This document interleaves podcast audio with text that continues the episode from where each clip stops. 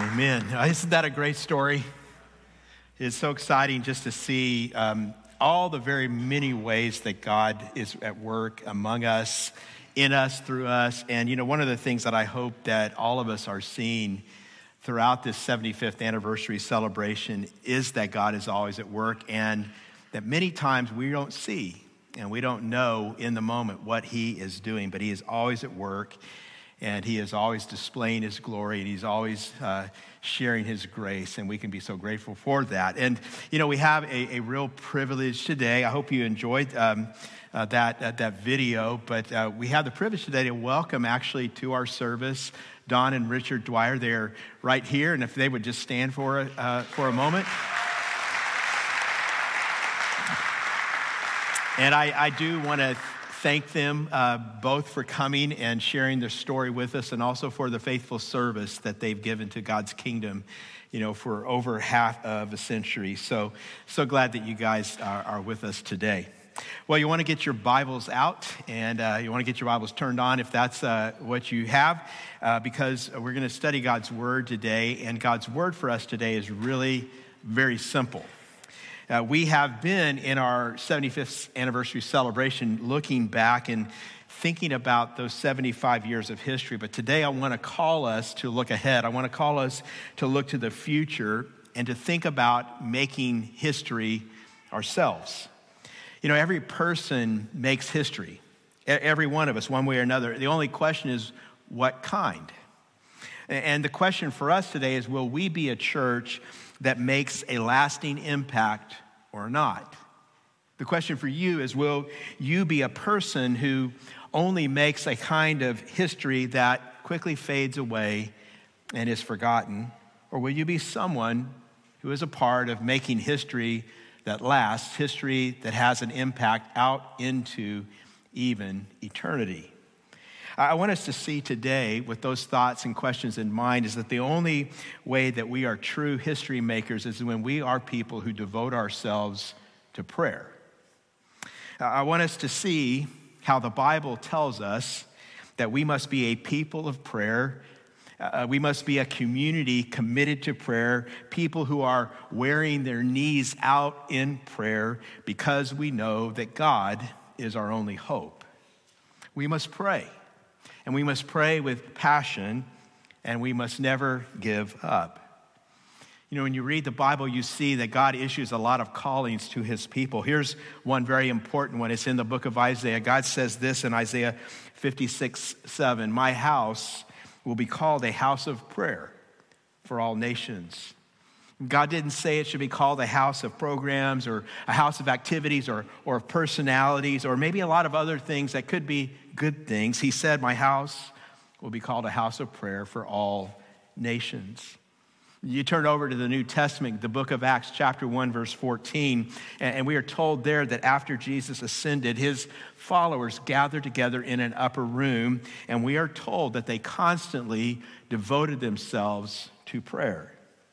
And in response to that, God sends his Holy Spirit on the day of Pentecost, and the church just explodes. Acts 2, verses 42 and 43 say that the early Christians devoted themselves to four things the apostles' teaching, fellowship, the breaking of bread, and prayer.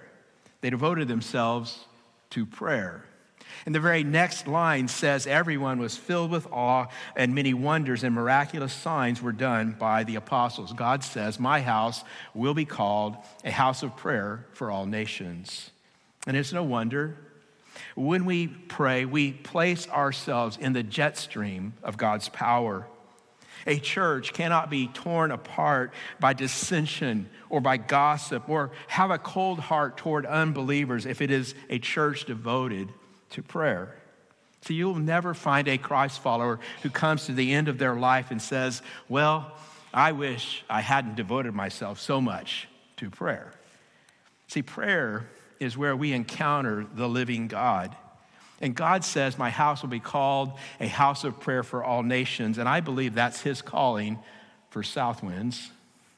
I believe God is calling this house, our house, your house, the house your life group meets in, the house where you live. God is calling his house to be a house of prayer for all nations. And yet, whenever we come to this topic of prayer, whenever we, we think about our own personal prayer life, so many of us uh, are filled with discouragement or maybe with guilt. We don't feel like our, our prayer life measures up. And often we're kept from prayer by many false and misguided beliefs that often go way down deep into us. Things like, I can't pray. I can't pray about my job or my family. That would be too selfish. Or, I can't pray because my motives are kind of divided. They're not 100% pure. Or, I can't pray because my life, you know, it's not all lined up yet. I got some things I need to fix. Or I can't pray because huh, it's been too long since I prayed and it would be kind of embarrassing to go pray and talk to God right now. Or maybe I can't pray because I'm not even sure prayer works. Sometimes, you know, I, I think things just happen. Sometimes I think God will just do whatever He wants to do, whether I pray or not. So, what difference does it make? And we serve a God. And our God invites us into the adventure of prayer. We serve a God who tells us that if we will just devote ourselves to prayer, He will work in so many different incredible ways. I want to direct your attention to a very important verse, Colossians 4 verse 2. And we're going to be looking at several uh, other texts today, but we're going to start here and we're going to end here. And uh, I want you to see what God is saying to us. You know, as we've been celebrating these last number of weeks, these 75 years that are our history, that that means that we are now technically in our 76th year and we are moving into the future.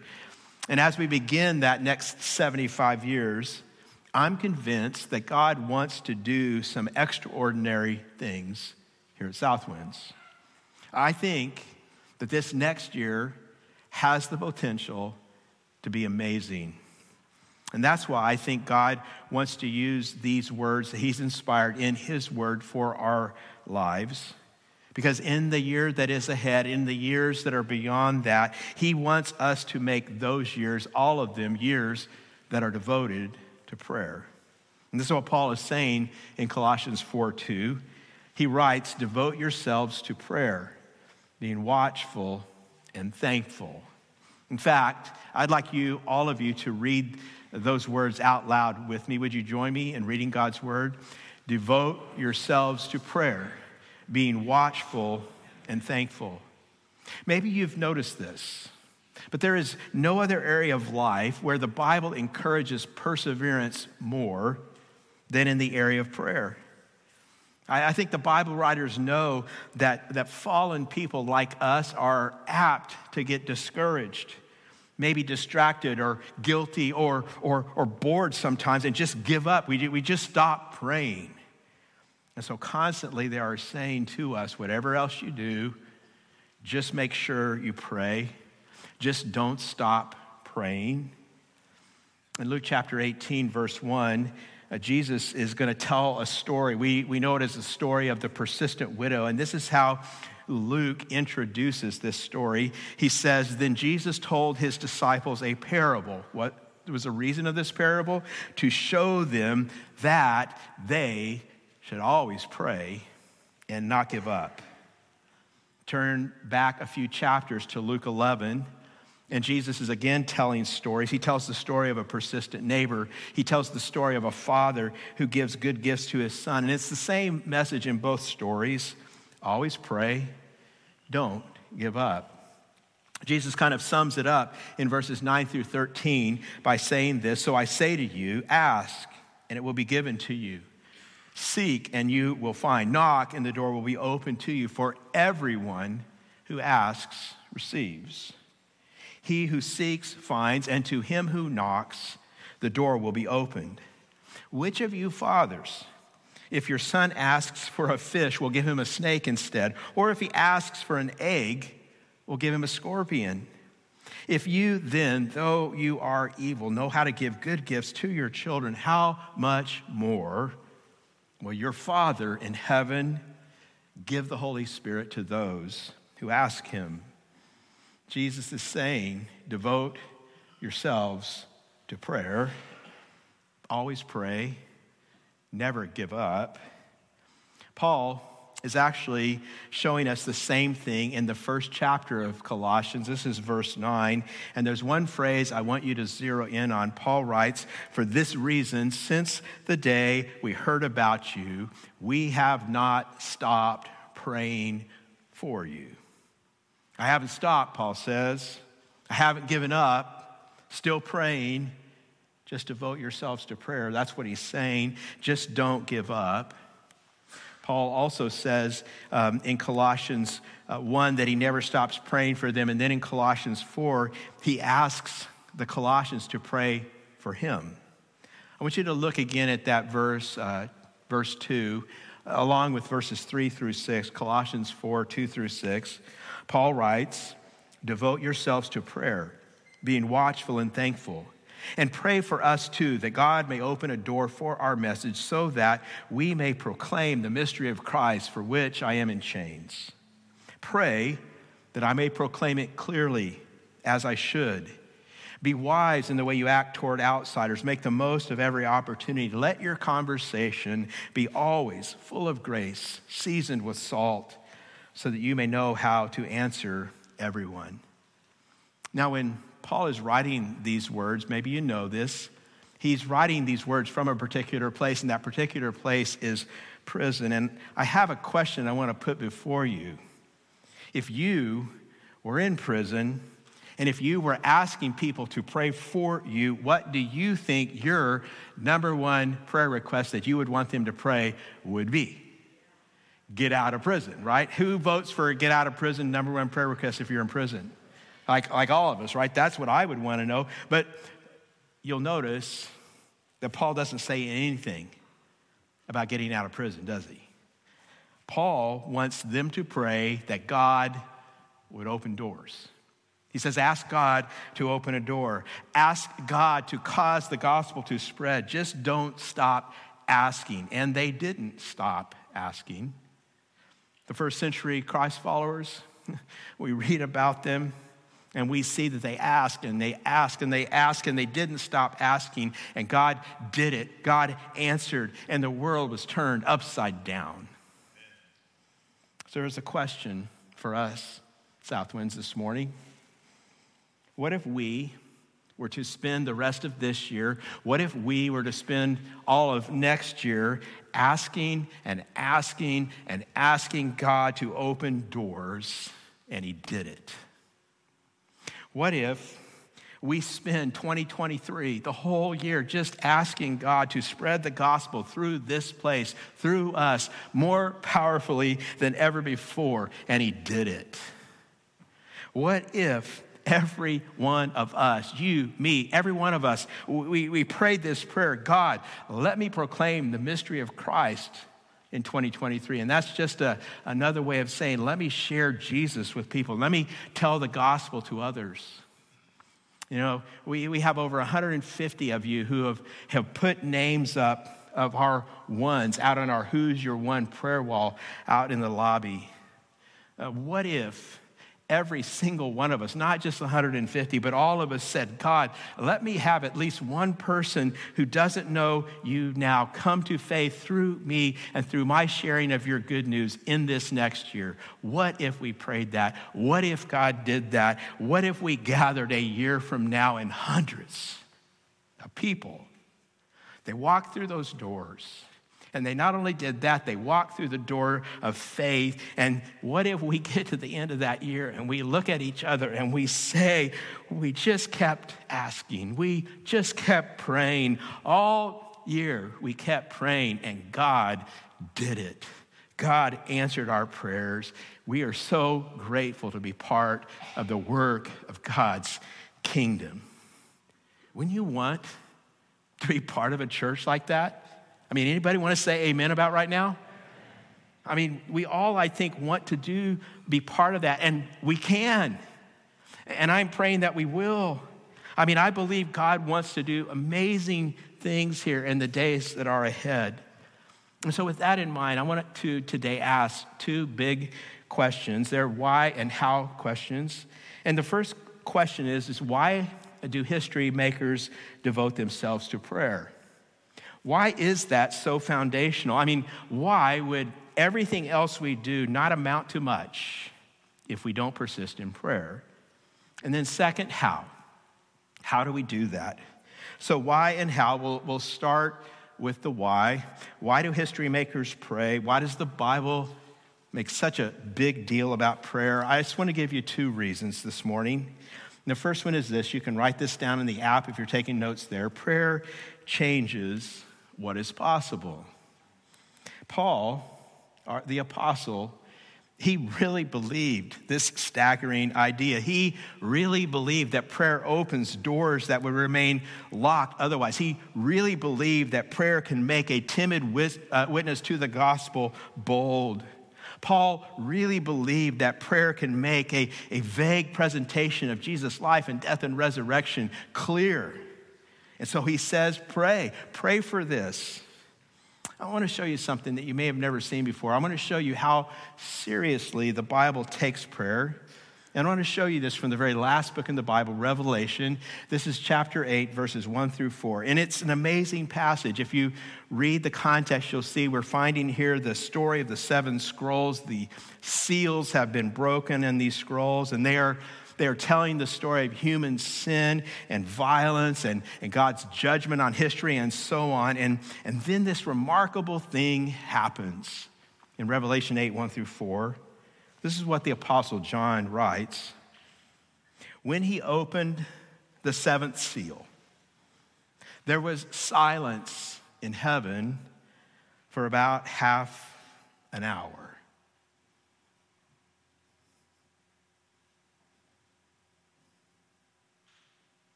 Just silence. I mean, isn't that awkward? You guys were getting nervous, right?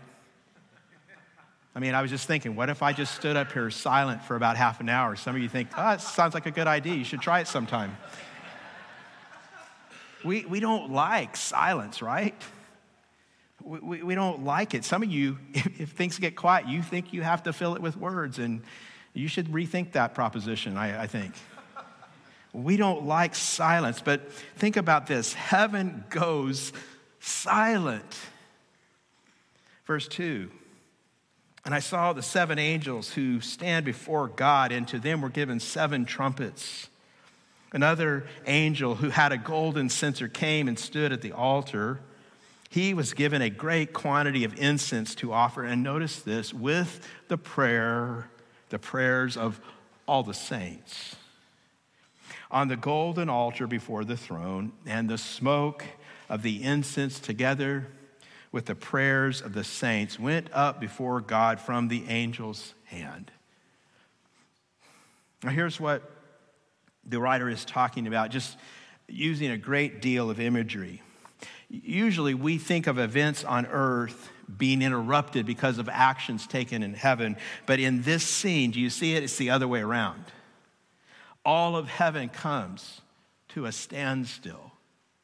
The endless songs and praises and worship, worthy, worthy, worthy of all the heavenly hosts that have been chronicled in the earlier chapters of this book of Revelation, all of those praises are stopped.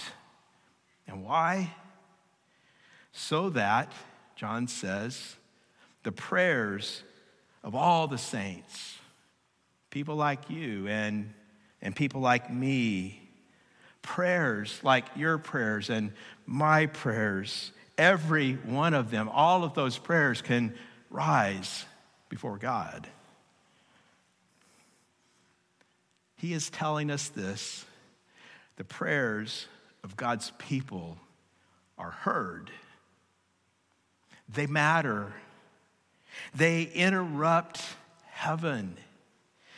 And what happens on earth next, John is telling us, happens because God's people prayed. Now, I know some of us struggle with this. And we, we, we think, you know what, if, if God is sovereign and if he determines all things, like, why should I pray? I mean, you know, why should I pray? But, but the Bible makes it clear that God has sovereignly determined to work through prayer. That is his sovereign will. And so we pray because prayer changes what is possible.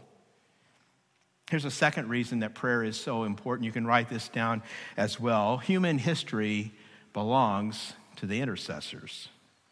History belongs to the intercessors, to those who believe and who pray the future into being. History does not belong to the people we often think that it belongs to. And I want to say to you today this is a, a good reminder in a week after the election. History does not belong to the politically powerful. It does not belong to the tech billionaires. It does not belong to the social elite. It does not belong to the armies or the corporations or the global media empires. The Bible says that history belongs to those who intercede before God. You know, the Bible says that interceding is, is what Jesus is doing right now.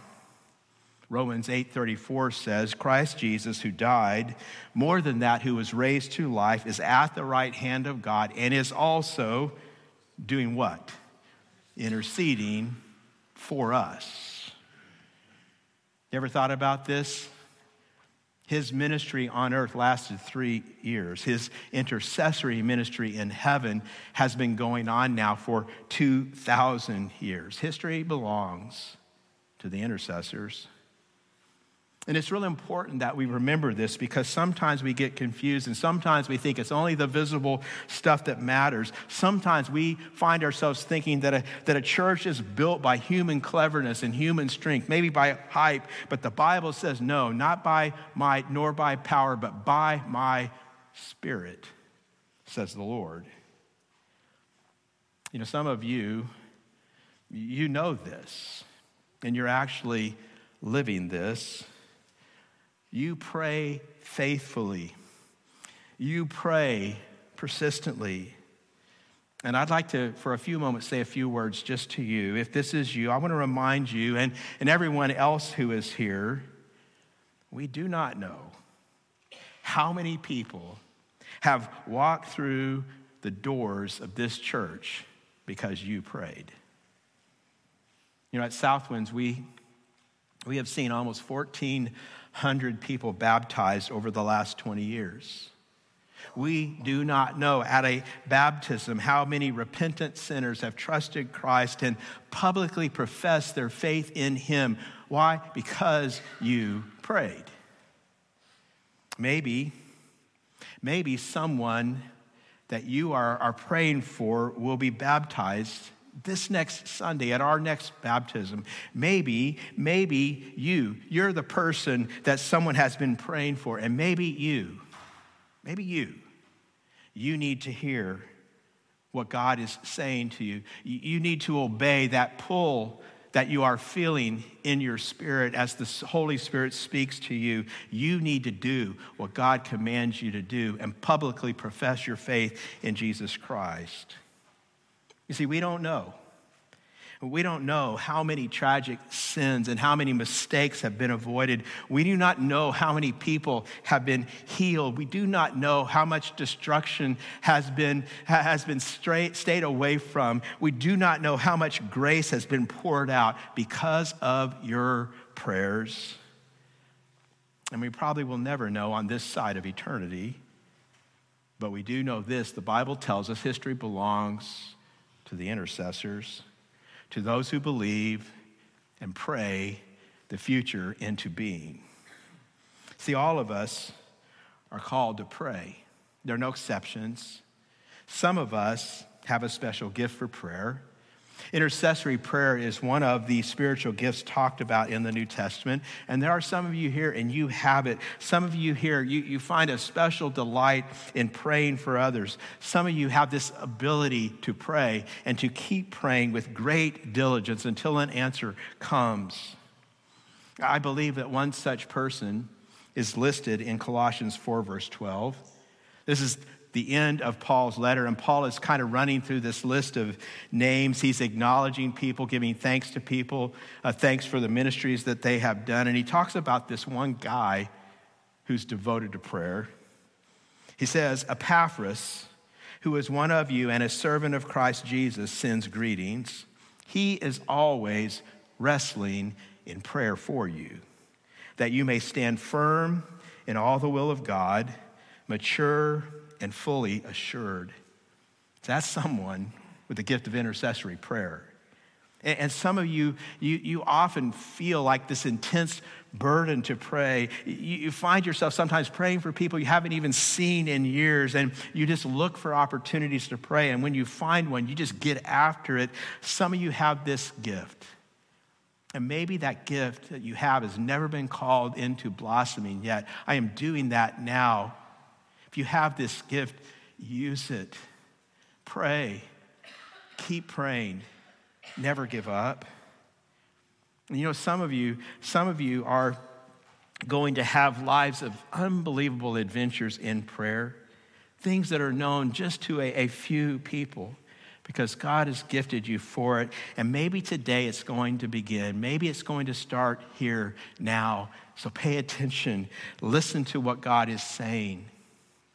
Now, again, some of us have a gift, but we're all called to pray.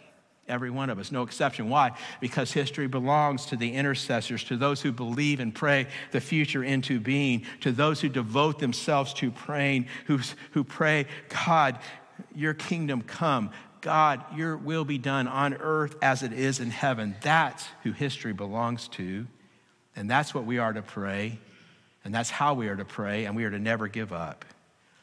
So, first, why do history makers pray? Those two reasons. But second, how history makers pray. And I want to mention three ways that we should pray if we want to make history. Here's the first one when you pray, never forget who is listening to your prayers.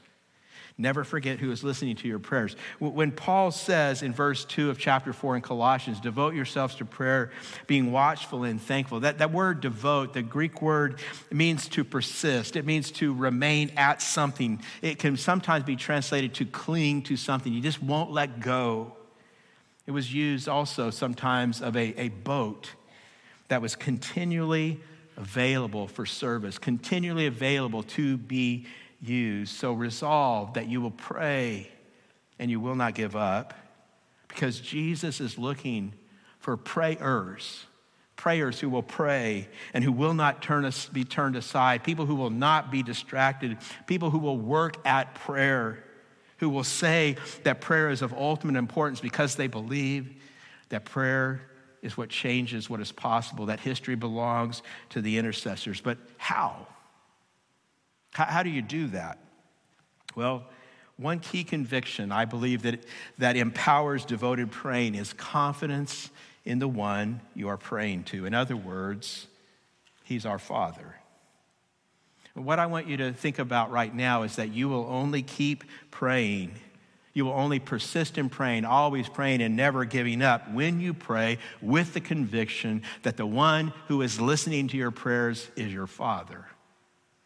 That's part of why Jesus teaches us to pray like this. Matthew 6, 9, and 10. Our Father in heaven, hallowed be your name. Your kingdom come. Your will be done on earth as it is in heaven. You see, because God is our Father, because God is good, and when is God good? And all the time. You maybe remember, we, we, talked about the goodness of God a couple of weeks ago. Because He is a good God, He is our good Father, that means we can pray, always knowing that His plan for our lives is always, are always good. Those plans are always for our best. We can pray, always knowing that even when we don't see God doing what we wished He would do, we can know what He's doing is for our best for our good. See, knowing that we pray to a God who is our Father and who is good. It just empowers and strengthens us to persist in, in prayer, to always pray, and to never give up. And so I'm going to encourage you the next time you pray, don't just say Father. Don't just open your prayer with Heavenly Father. Don't just use those words because that's the right way to pray. Say something maybe a little different. Maybe say, God, you are a good father. Start your prayer that way. Maybe, maybe say, God, you have been so good to me. Let me check real quick. How many of you, God has been very good to you? Would you raise your hand? God has been so good to me. Just start your prayer like that. Maybe, maybe you say, God, I am trusting today that you are good.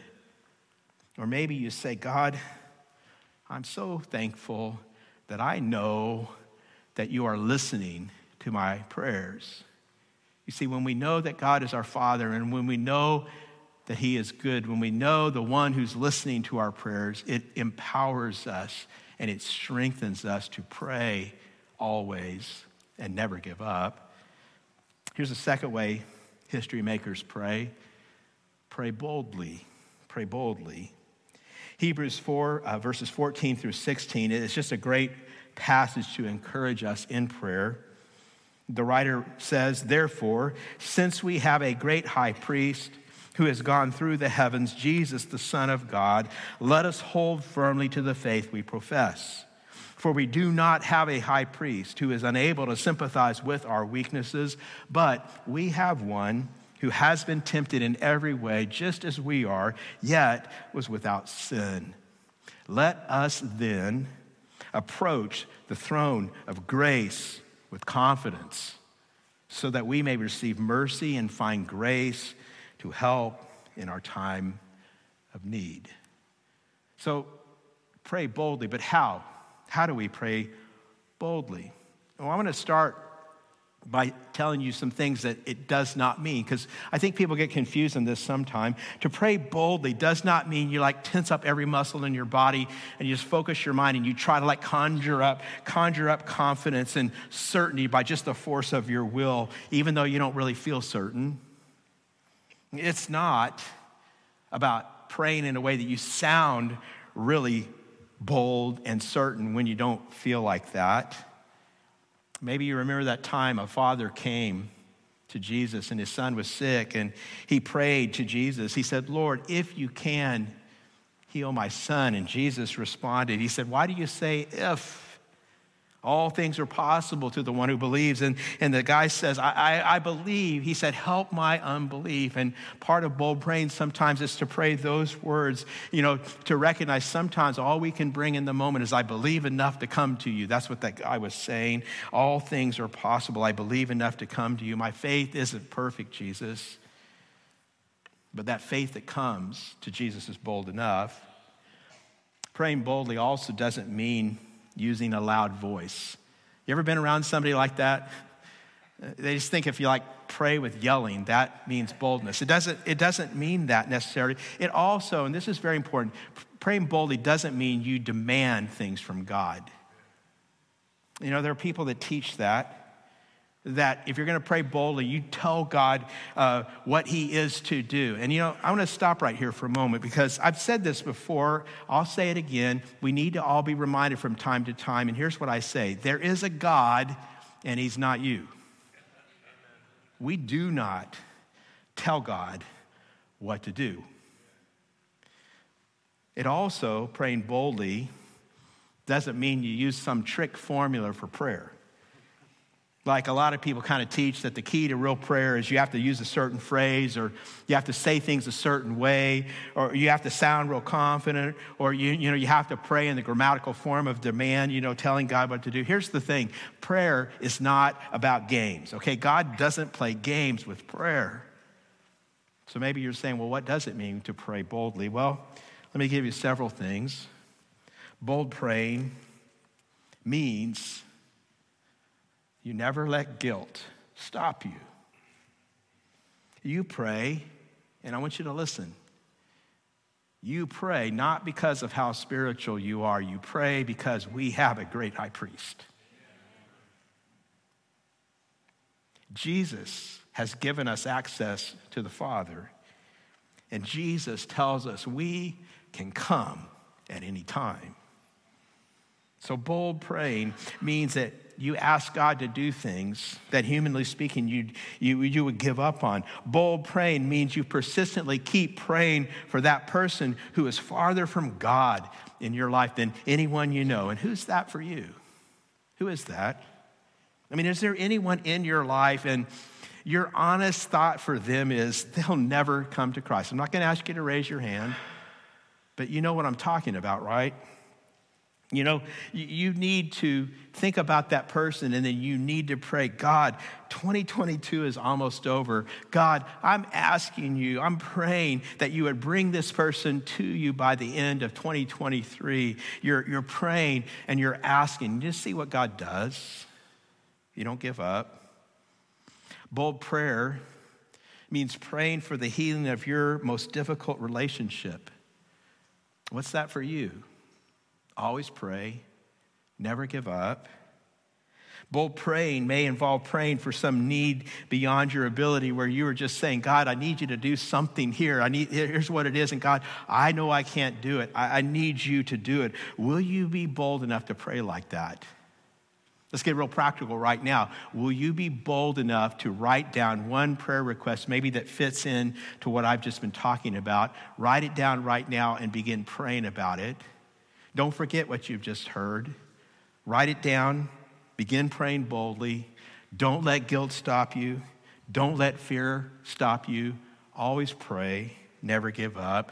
Come to God because you have a great high priest. Ask for great things, even when you're torn by doubt.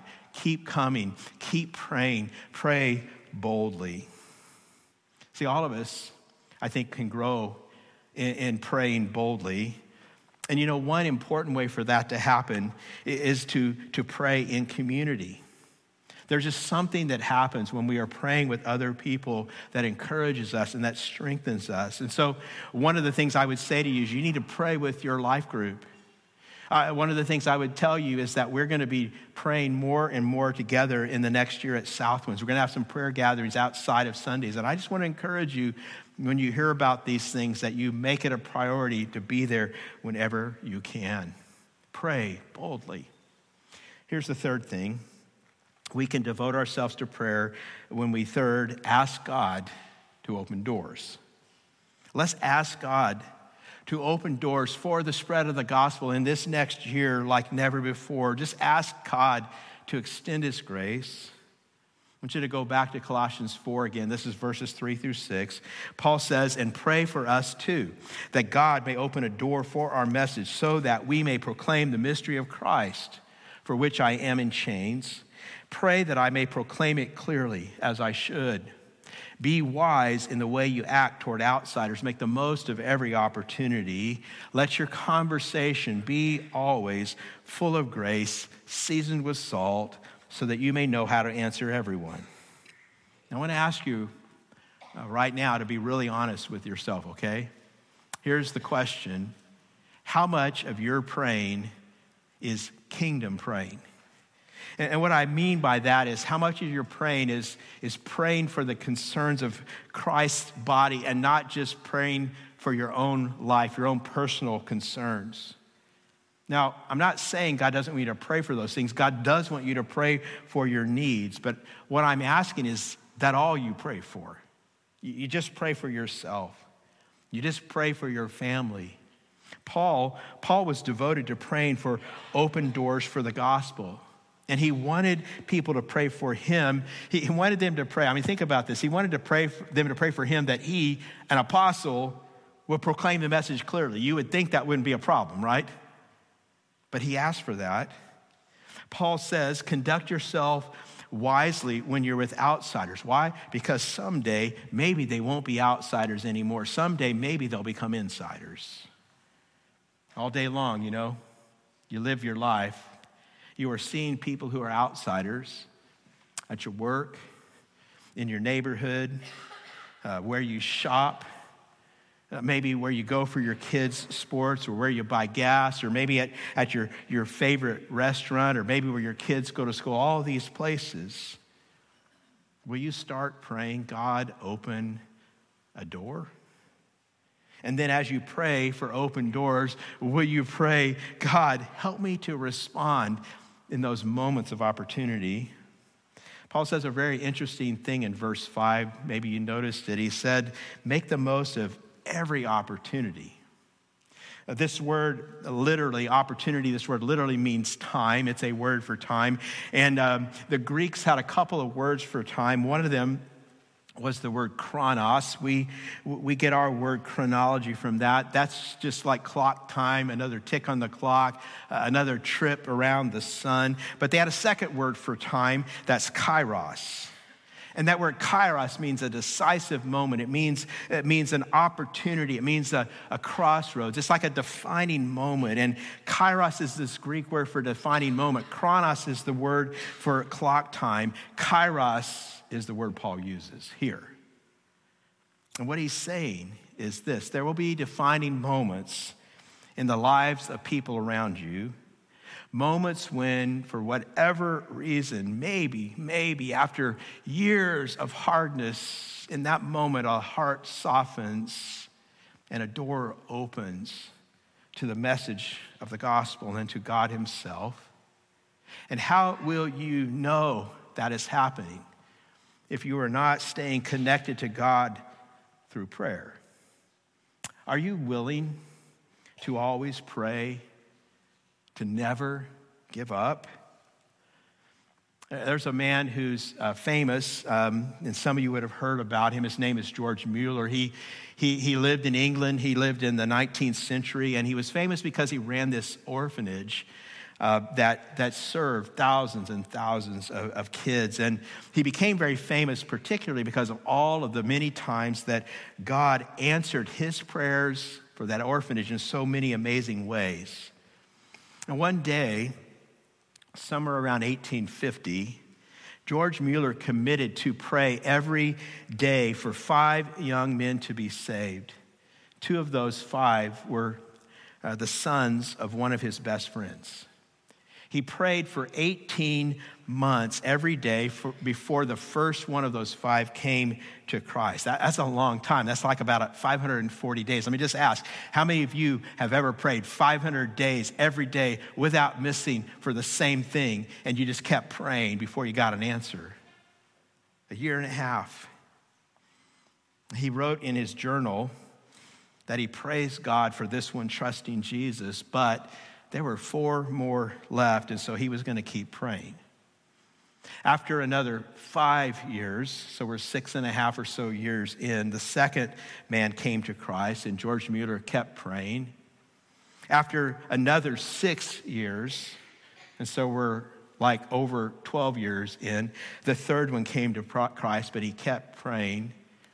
And then, 36 years later, George Mueller is now a very old man. He writes in his journal right before he died in 1898 that those last two men, not young men anymore, those last two men were still unconverted and that he was not going to stop praying. He said, I continue to hope in God and pray on. And then he died. But just a couple of years after his death. The final two, the sons of his best friend that came to faith in Christ. George Mueller had been praying for those two men for almost half a century. See, he was taking very seriously what Jesus wanted to teach every single one of us to always pray, to never give up. And after years and decades of chronos, there was a kairos. God moved. Now, I know, I know that not every prayer story ends like this, not by a long shot. I know that some of you, many of you, are sitting here today and you, you know the ache and the mystery of chronic unanswered prayer, unanswered prayer that sometimes, sometimes people, maybe like us, people even take with them to the grave. We never see the answers. I don't know why some prayers for great good, they just never turn out the way that we desire, the way that we're asking. But I do know that you and I have a choice, and that choice is to pray or to give up. And you can give up if you want. Prayer is often hard. Prayer often can feel like a waste of time. And sometimes, yes, I'm going to say it. I'm a pastor. I know sometimes prayer can be kind of boring. But I want you to imagine this. I want you to imagine getting to the end of your life. I want you to imagine looking at the people you love, your children, your family, your friends, your neighbors, maybe even your enemies. And I want you to imagine saying to yourself at the end of your life, I never really devoted myself to prayer. I was a real busy person and I, I did some good stuff in my life, but I never became a person of prayer. You can go down that road if you want to. But imagine going down the other one. Imagine becoming one of the intercessors. Imagine one day standing in the presence of God. Imagine one day realizing that your persistence in prayer is part of the very fabric of eternity. Imagine discovering one day how grace was poured out, how lives were redeemed, how families were restored and healed, how even maybe cities were changed and you had a part because you prayed, just remember the Bible says that prayer changes what is possible. The Bible says, just remember, that history belongs to the intercessors. Just remember that Jesus teaches us, his people, always pray, never give up. And so I want to leave you, Southwinds, with this question Will you pray? Will you begin praying during these last few weeks of 2022? And we're about to go in the holiday season. Will you not take a holiday from praying in the weeks ahead? And will you pray like you've never prayed before? Will you pray that God will pour out his blessings here on Sundays? Will you pray and ask Him to just set us on fire in worship? Will you ask that God's word be taught with great clarity and great power? Will you ask that the people who follow Christ but haven't committed themselves to Christ's body will just be convicted and compelled to become part of a family of faith. Will you ask that people all across Tracy and Mountain House and Lathrop and even beyond are finding community and fellowship in life groups. Will you ask God to save people that live on your streets and transform your neighborhoods? Will you ask God to change the spiritual landscape of this whole part of the valley? Will you pray always and never give up? You see, if you will, if we will, I think that God is going to do some amazing things. So, Southwinds, let's devote ourselves to prayer. Let's be people of prayer who always pray, who never give up. This is God's word for God's people today. Will God's people now respond by saying amen? Let's bow our heads. Let's go before our Father and let's pray. You know, God, as your heads are bowed, God has spoken to us through His Word, and I am confident the Holy Spirit is speaking some specific things to each of us. And so I just want to call you to pray specifically about what He has said to you. Will you do that? Father, you are so good, and we come to you confident that you are good. Lord, we, we, we come to you and we just ask you that you would be gracious to us in our doubts. Lord, we ask that we would strength, that you would strengthen our faith in you. Lord, would you empower us to pray with boldness and with, with confidence to always pray and never give up. Lord, would you use our prayers to change history? Lord, we love you and we are so grateful to you for your goodness, all of your goodness to us. And we pray, trusting that as we pray, you will work, that as we pray, you will change history by changing lives, that as we pray, we will get the privilege of joining you in the work of your kingdom. We ask all of the prayers that have been lifted in these moments to you, Father. We ask them all in the name of Jesus, your Son, our great Lord and Savior. We pray our prayers in his name. And all God's people together say,